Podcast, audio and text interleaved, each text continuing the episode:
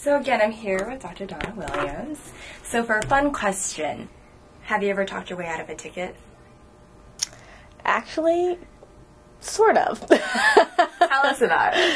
Um, and I'm embarrassed to say this was a month ago.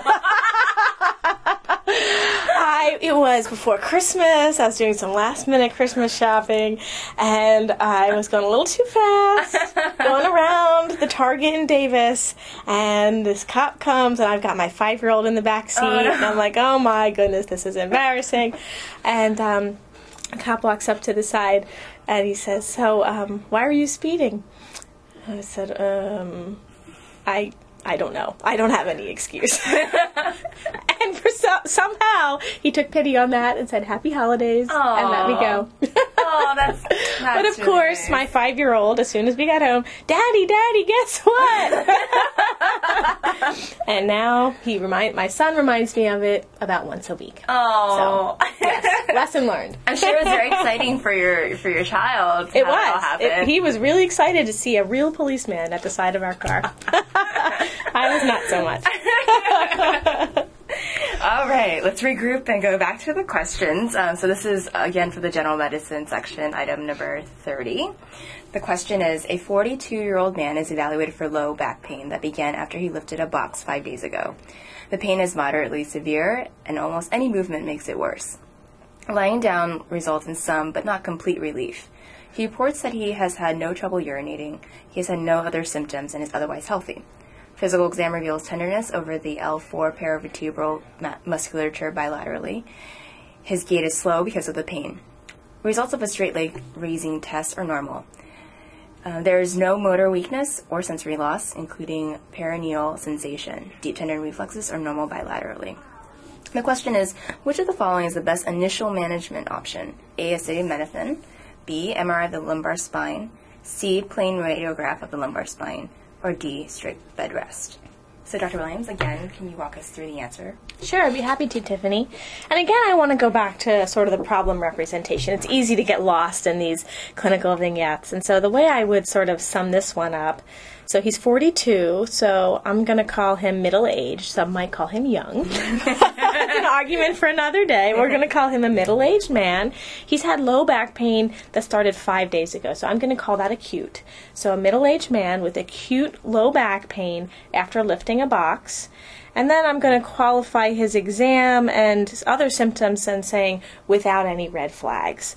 Um, there's certainly different ways you can approach that, but in my brain, that here I think of so this is acute. This happened right now. Most acute low back pain will resolve on its own, especially if it doesn't have any red flag symptoms, which would be things like motor weakness, sensory losses um, changes in bowel and bladder function that would make you worry about cauda equina or spinal cord compression. All of those things are absent, which is wonderful. So, starting with that, when we look at our initial management option, so now that we've ruled out the red flags, the red flags, those problematic things, that would make you go for the MRI of the spine. Since he doesn't have any of those, that's the wrong answer. Plain radiographs, not really helpful in acute low back pain unless you um, are worried about a compression fracture. This is a young man, um, he's not really at risk for that. So, with those things in mind, acetaminophen, good old Tylenol, is your best first option. And other than acetaminophen, NSAIDs would also be, if that was an option, would also be the correct answer. as well. Absolutely. Um, and certainly they didn't give you any contraindications to NSAIDs in this question, which they might do in another case. Um, but absolutely, uh, acetaminophen or NSAIDs would be correct. If this was truly severe, where he couldn't get out of bed, the pain was so bad, uh, still without any red flags, you could even consider a short course of opiates if necessary. Um, in clinical practice, there's so many times where people come in with low back pain and, and do want some sort of imaging.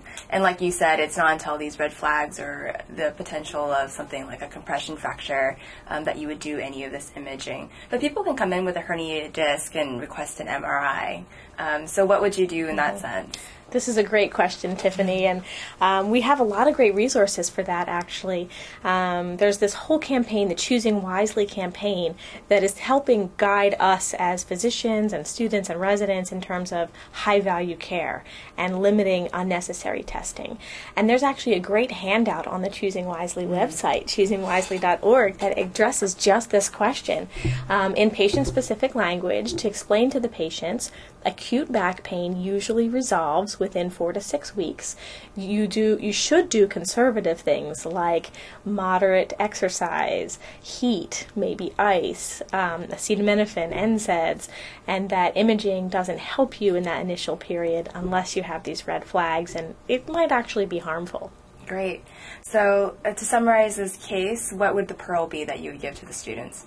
I think the main pearl here is that in a middle aged patient with acute back pain and no red flags, reassurance and conservative treatment, such as acetaminophen or NSAIDs, is your best first option.